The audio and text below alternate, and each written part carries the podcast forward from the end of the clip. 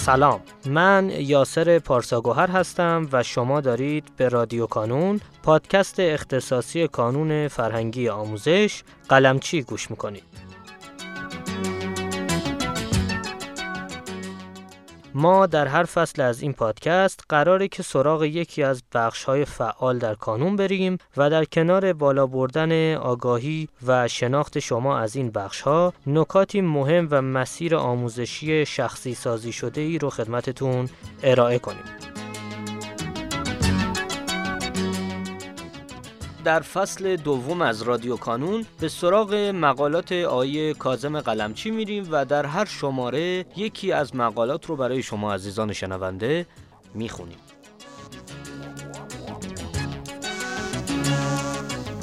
این شماره چهاردهم از فصل دوم هست که قرار در این قسمت مقاله با عنوان بررسی کارنامه کانون رو با صدای آقای مهدی میرزاده بشنویم.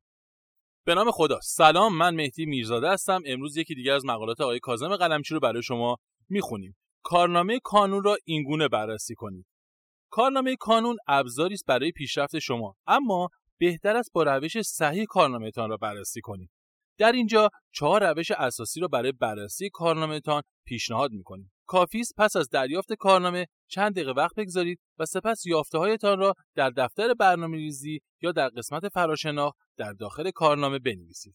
پیشنهاد اول درس برتر و روش های خوب خودتان را در آن درس کشف کنید. ابتدا در کارنامه بهترین درستان را پیدا کنید و سپس مشخص کنید با چه روش های آن درس را خواندید. علت و روش های موفقیت خود در بهترین درستان را در دفتر برنامه‌ریزی بنویسید. می توانید به جای یک درس در مورد دو درس هم بنویسید. پیشنهاد دوم در کدام درس عقب هستید؟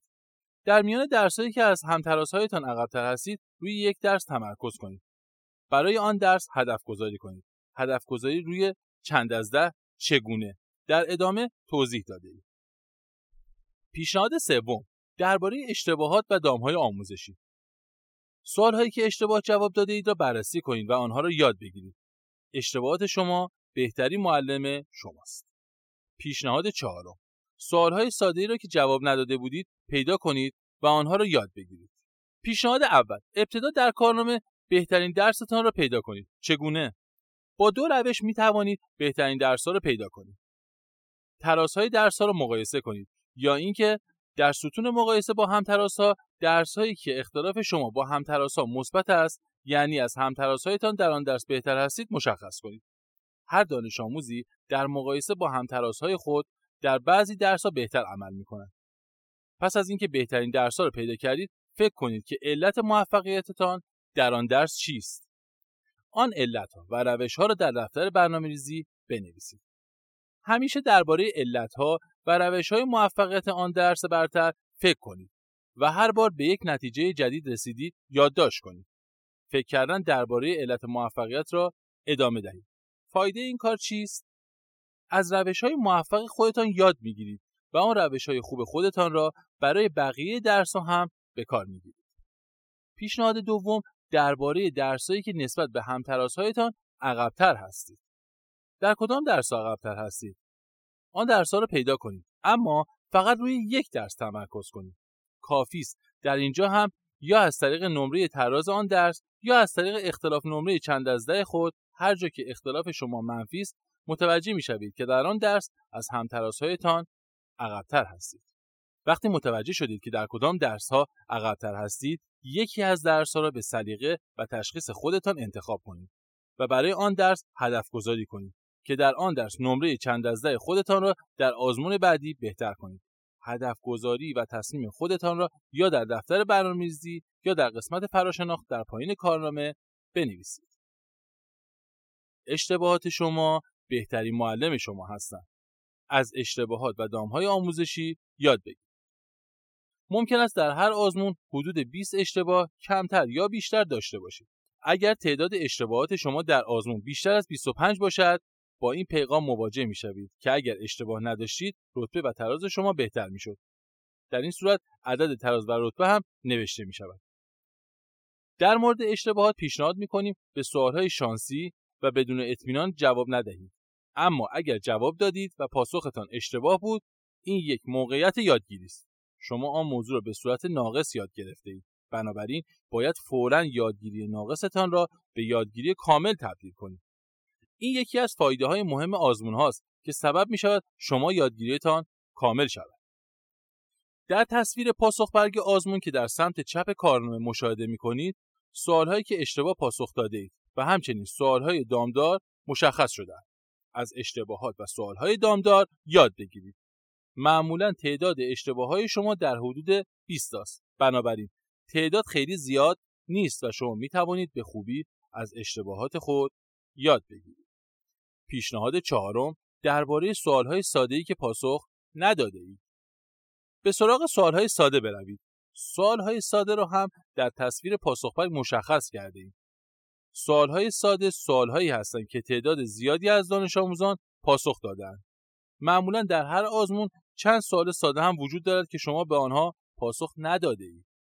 این سوالها را پیدا کنید و آنها را هم یاد بگیرید. جمعبندی و نتیجه گیری کارنامه آزمون برای یادگیری شماست. کارنامه آزمون برای خوشحال شدن یا ناراحت شدن شما طراحی نشده بلکه برای این طراحی شده که شما اولا نقاط قوت و روش های خوبتان را کشف کنید و ثانیا نقاط ضعف را بشناسید و برای پیشرفت خود هدف گذاری چند از ده انجام دهید و از اشتباهات خود یاد بگیرید. از اشتباهات خود عصبانی نشوید بلکه آنها را یاد بگیرید یادگیری بدون اشتباه کردن محال است. وقتی اشتباه خود را متوجه می شوید، خوشحال شوید و از هر اشتباه به عنوان فرصت خوب یادگیری استفاده کنید. حتی اگر اشتباهی را دوباره تکرار کردید بدانید که آن سوال یک سوال چموش و سرکش است که باید روی آن موضوع بیشتر وقت بگذارید و تمرکز کنید.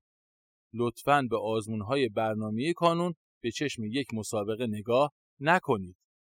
آزمون های کانون فرصتی برای یادگیری شماست و یادگیری بدون اشتباه کردن و بدون یاد گرفتن از اشتباهات و بدون فکر کردن درباره موفقیت ها و روش های موفقیت ها و بدون هدف گذاری و برنامه ریزی و بدون زحمت مداوم و پیوسته اتفاق نمیافتد. وقتی در آزمون ها غیبت نمی کنید و آزمون هایتان را تحلیل و بررسی می کنید پیشرفت شما حتمی است. موفق و پیروز باشید.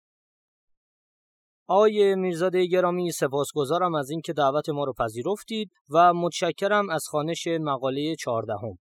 شما عزیزان می‌تونید لینک دسترسی به فایل متنی مقاله رو در قسمت توضیحات پیدا کنید و با کلیک روی اون لینک مقاله رو برای خودتون دانلود کنید.